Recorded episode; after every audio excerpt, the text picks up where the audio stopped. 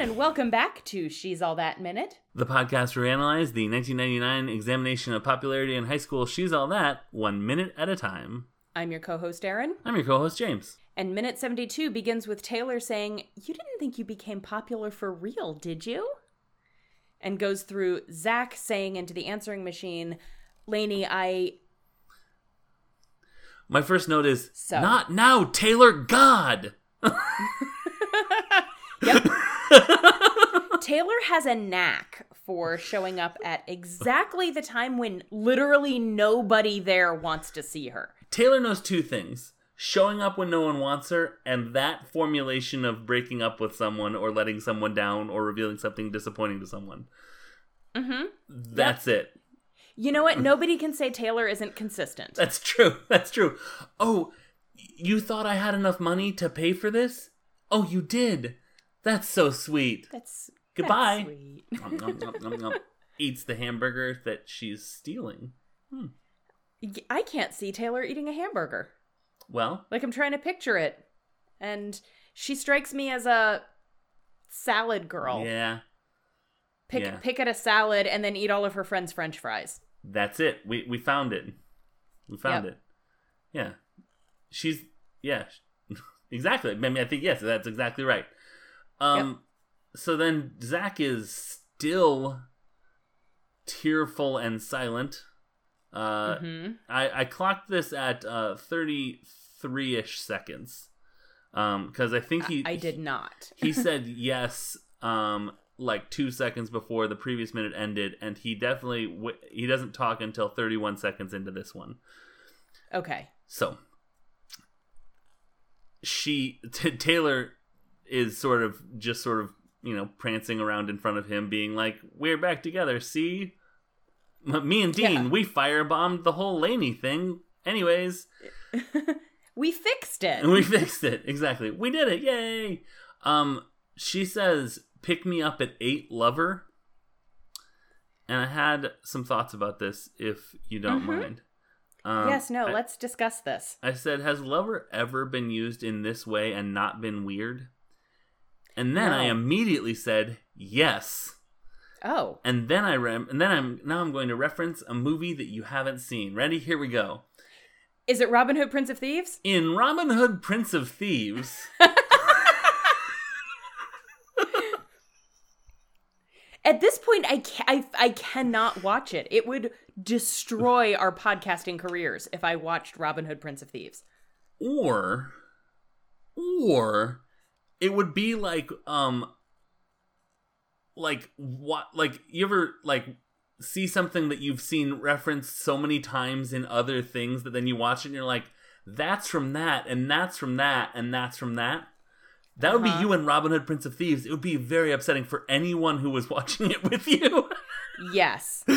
yes. And what I would have to do is not tell you I had watched it so that Uh-huh. one time I could be like, it's like that part of Robin Hood Prince of, Prince of Thieves. uh huh. And then your brain would explode. And I Uh-huh. don't want to do that. Well, I don't want that's to explode nice. your brain. So I like your brain inside your skull. Thanks. Thank you. I like it too. I like it too. Location, location, location. Um so the husband and wife that for how often I bring them up to you on podcasts, you would think are main characters. I just realized the husband is Little John. So he is one of the main characters. Let's move on. Whoops. Okay. Uh, so okay. Um, there's a point where they're storming the castle. Have fun storming the castle. Princess Bride, great movie. Yep. Um, and they have to do all this stuff where like they're trying to they, they they're confiscating uh weapons uh so that you can't bring weapons into the hanging. You know, because you know we get the to focus be, needs to be on the hanging and not on the stabbing. Right, exactly. Um and there is something that happens. I thought it was that like there was like a handoff of like a a staff or something cuz it's Little John. Anyways, in some way or for some reason, I think I think the the wife is sitting with her legs dangling on the edge of like the castle parapet and she drops like two swords down and two of the people that are also in the group walk by and pick them up or whatever. Okay. But then right after that, little John walks by and she's like, um, "Hello, lover," and she says it in a way that is English accent, Mhm. familiar as hell, and they're in the middle of basically a secret siege, and it works. And I would say that Okay. is the one time when it works. Here, Yes. I want to hide in a hat I have recently purchased from Alabaster's Hat Haberdashery. Yes. it's part of what it's uh, part part of what makes it awkward is because they are ostensibly teenagers. right. And that's an A not how teenagers talk and B I don't want to think about teenagers having sex. Right. I'm not saying that they don't or that they shouldn't, but I as an adult person do not want to think about it because it feels gross to me to have Right. that in my brain.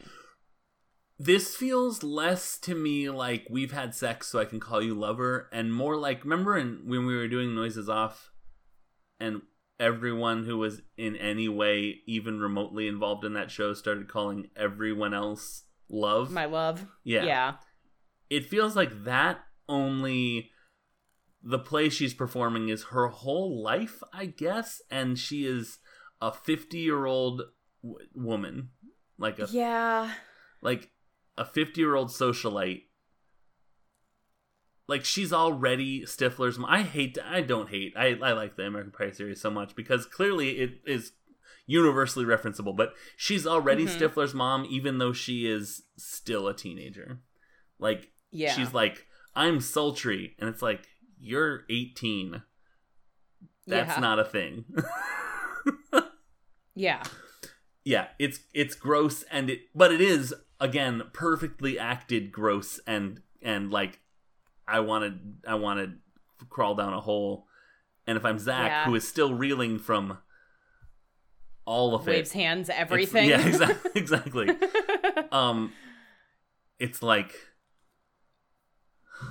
okay, uh, wait, Yeah. wait, no, wait, hold on.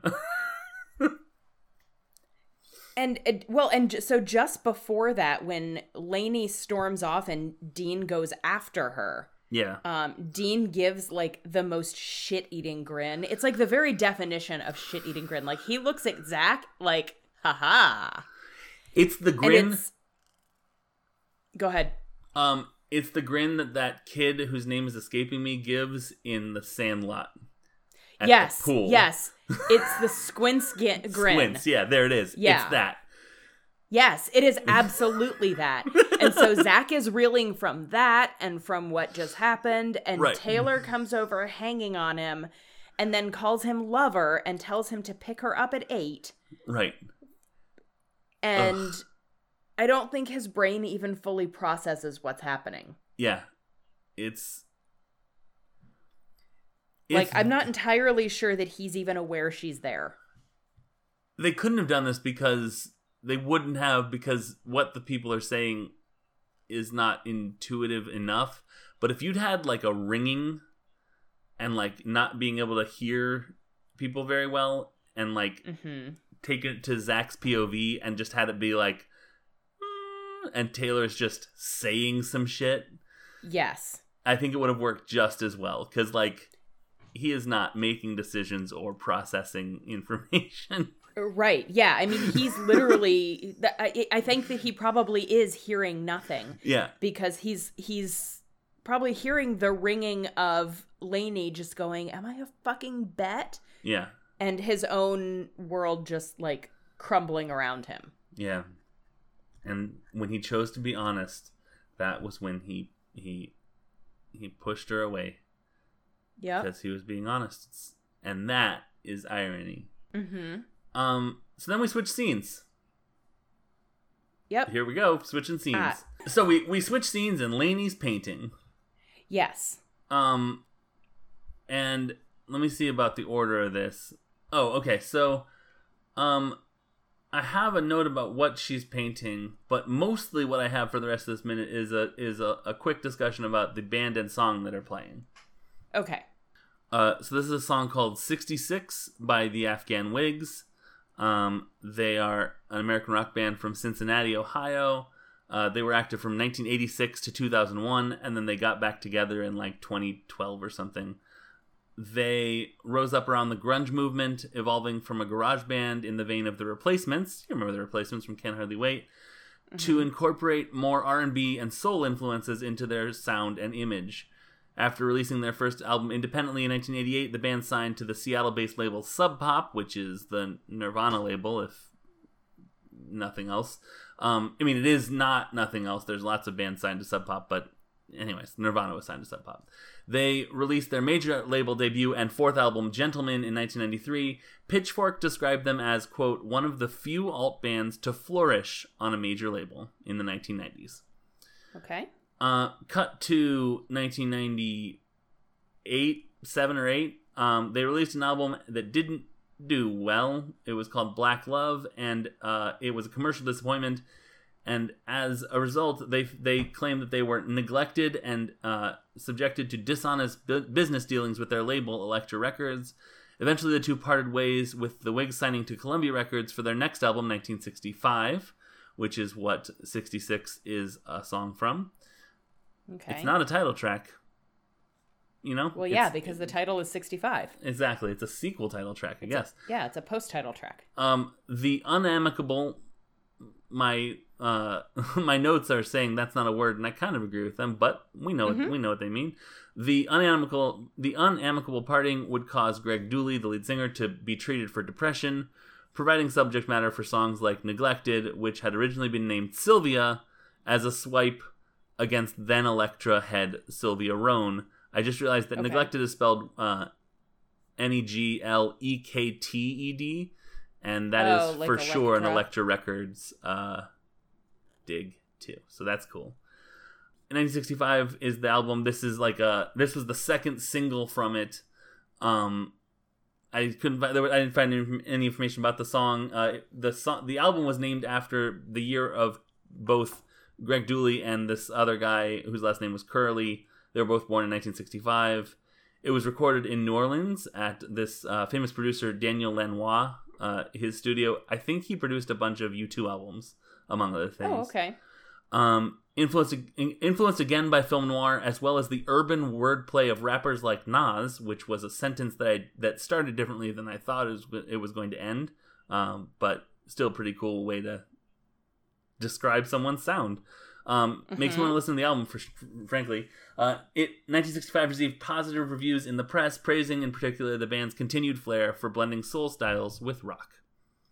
So then they released like an- another album and then broke up and then got back together, and I think they're still together. So Okay. there you go. The Afghan Whigs. They did a cool cover on this uh, compilation of, of covers of songs by The Clash uh, that I really like. So that's what I think of when I think of the Afghan Whigs. Also, they are one of the several bands that I think are the ones that did the Veronica Mars uh, theme song, uh, which of course they were not. That was the Dandy no, Warhols. that was the Dandy Warhols. Yeah, um, but the Afghan Whigs feel the same. Like if if there was a tour of the Dandy Warhols and the Afghan Whigs, I would say those are two bands. I guess. Okay, cool. cool, cool. All right. Um, That's a ringing endorsement. I it's just and that's just because they are part of a music scene that I that was uh just slightly older than I was able to pay attention to Sure. when they were big. Like, if I had been five years older, I would have probably been into both bands very much. But Sure. I was not. I'm the, the age I am, and I'm not going Mhm. to apologize for that. Sorry, that's just the way I am. I like okay, that so- you are apologizing for not apologizing. That and I'm gonna. I'm that is a, that is a Homer Simpson's quote. Homer Simpson quote. Oh, I, okay. I, am not to apologize for that either. no, you shouldn't. Um, sorry about that. Okay, so uh, I said she's painting and, ex- and and ignoring Zach's call, and then is that a painting of Misty? I think it's a self-portrait. Oh, because she's feeling like a clown. Mm-hmm. Oh, Yep. okay, All right. I think, yeah, I think it is a self-portrait that she has added clown makeup to. Whether that was always the plan for it, or whether this was a self-portrait she had been painting and now she has decided to add the clown makeup is unclear. But What's What's funny is I was like, those lips are too full to be Clea Duvall's lips, but when you're like self portrait, I'm like, ah, yep, yep, yeah, got it. yes, good, good, good. It went from Laney's. She sure has a creative intent to her art, to like, oh no, okay, yeah, no, I see it. Yep. Um, and then my last note that I have, uh, so Zach is calling. We see him sort of calling. Then the answering machine picks up because it's 1999, and uh, we see the answering machine pick up, and um, on the like counter, it's like a what? What's like a pass through kit pass through window? Is that what that's called? Yeah. Where it's like the kitchen, and then it goes into the dining room, but it's not open Yeah. it's like yeah um is sitting among other things uh i was like should i take notes on that particular brand of pasta and i was like james no no no no no no um no. So would you like to know i'm joking um okay so on the shelf is a copy of cider house rules by john irving Oh, um, interesting. which we we uh, heard a little bit about because um, Kieran Culkin played Buster in the movie of uh, Cider House Rules, and I think Mhm. I, I talked about that trivia in our, uh, our the episode that we introduced him in because I don't remember a character named Buster. So right. Okay, um, now but then I had a question that was kind of intriguing to me. Whose book do you suppose that is? It, doesn't would strike me as like of the options, Laney is the one that makes the most sense. Okay, so wait a minute, did I? Oh no, this was where I did that math. Okay, so it came out. The book came out in 1985, and it was by an established author, so we can say that it would have been a pretty popular book right from from release. Okay. It's not. It's not Simon's, and it's probably not Mr. Boggs's. I don't want to make generalizations. Maybe it is. Doesn't seem like either of their types of book, though. Exactly. So maybe it's Laney's, but it looks unread. So my head headcanon is it's the mom's. She got it. If Laney was born. Oh, but Simon is the one. Okay, never mind. I forgot the little brother. Because I was like, the book came out in 85. Laney is a senior. That means she was born in 81 or 82. So she would have been like three or four when Cider House Rules came out. Anyways, my headcanon is the mom got it and never got a chance to read it, so they have it in a place of honor for like boy she liked books sort of deal. Mm-hmm. Boy, she liked books, and therefore this book will always live on the kitchen counter. This was the last book she bought. The like receipt still sticking sticking out of it. Like mm-hmm. Yeah. No, I But- wouldn't be surprised if it was like maybe a school assignment. Oh, that's that's true. That's true. Honestly, That's, what it that's a wild was. school when, assignment though. when did the book or the movie come out? I think I think 99 or 2000. Okay, so it was probably a little bit of like very subtle product Mm-hmm. placement. It was yeah, it was 99. Let's see who did the uh Oh right, Paul Rudd is in that movie. I always forget that. Oh, Um I don't know if I knew that. All right. I always remember Tobey Maguire, but mm-hmm. And and Paul Mike Rudd. Cocaine. All right. course. So yep. Production company, uh Miramax Films. So Okay. that is what it is. that is what Good it job. is. Good job, Aaron. I solved it. You solved it. Way to go. Um and that's it. That's all I have for the for, for minute 72. Yeah, the only other thing I have is that um, apparently tonight is prom, which I guess I should have intuited from Taylor being like, pick me up at eight. But my prom experience was not setting stuff up in the gym at school the day of the dance. Like, even Right. for homecoming, it was something that was worked on like all week long. Right. And so for them to have been I mean, I guess there could be a, a more of a time skip that we didn't see. Maybe it's three days later. I mean, there could also be sort of a staging area where they've made all of the white tissue paper decorations, and now it's just a matter of we have to use the gym for Yeah, for but gym. I don't know. My prom experience was involved, you know, picking up tuxes, getting hair done, getting makeup, right. like all Well, of that stuff the day of, not getting ready, f- like getting the space ready for the dance in any way. Well, and our our and now, okay, so what if it's what if that was Friday? Because our prom was on sat was on Saturday. Yes. So what if it was they set up I mean, because okay, so let's say it's after school Friday, so they're setting up prom, and then Saturday is the day of prom where you can do all the prep stuff, and then have it Saturday night. We also didn't have our prom at our high school. That's too. true. Well, and that's why I mentioned homecoming because that Yeah. was at our high Yeah, school. yeah, yeah. Yeah, I guess it feels. It was not clear that there was a time skip of any Mhm. kind other than maybe a couple of hours. Like it feels like it is just later that same night. Unless But that is not necessarily the case. right, unless the painting of her as a clown is meant to be like. So then she went home and started working on this painting of her as a clown, and here it is, basically done. So it's been like a day or two. Yeah.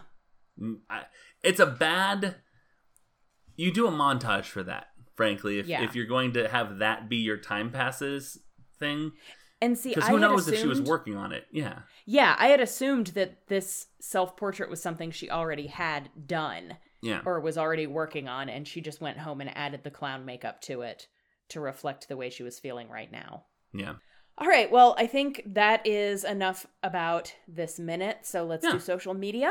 We as a Yeah. podcast friend Chise have a Twitter account which is at JE underscore minute movies, but individually I am at unabashedly Aaron. i am at unabashed james We are proud members of the Scavengers Network alongside a bunch of other great shows, including Timeline Scavengers, which is James's new project with our pod boss Colin, where they talk about all of the Marvel movies like scene by scene in chronological order, you did which it is baffling to me. Like, not the concept of it, the concept is great, but the execution of this idea makes my brain hurt a little.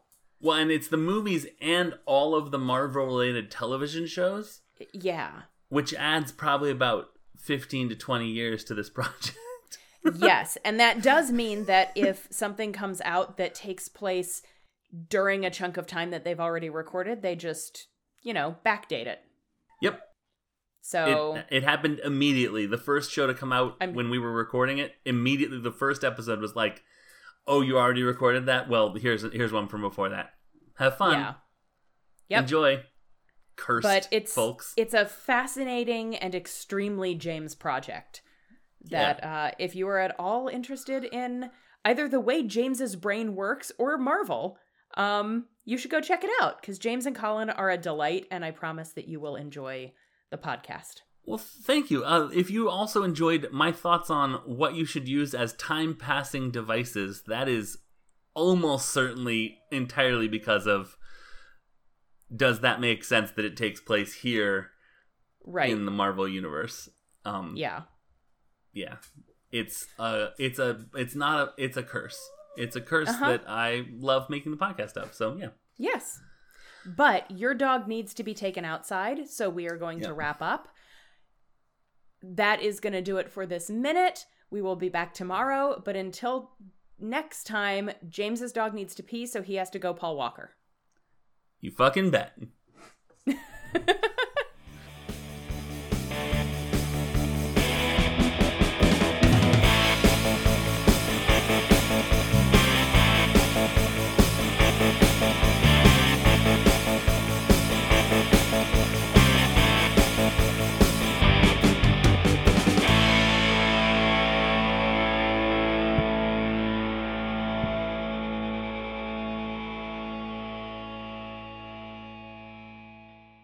The Scavengers Network. Creator driven? Community focused. Treasured content.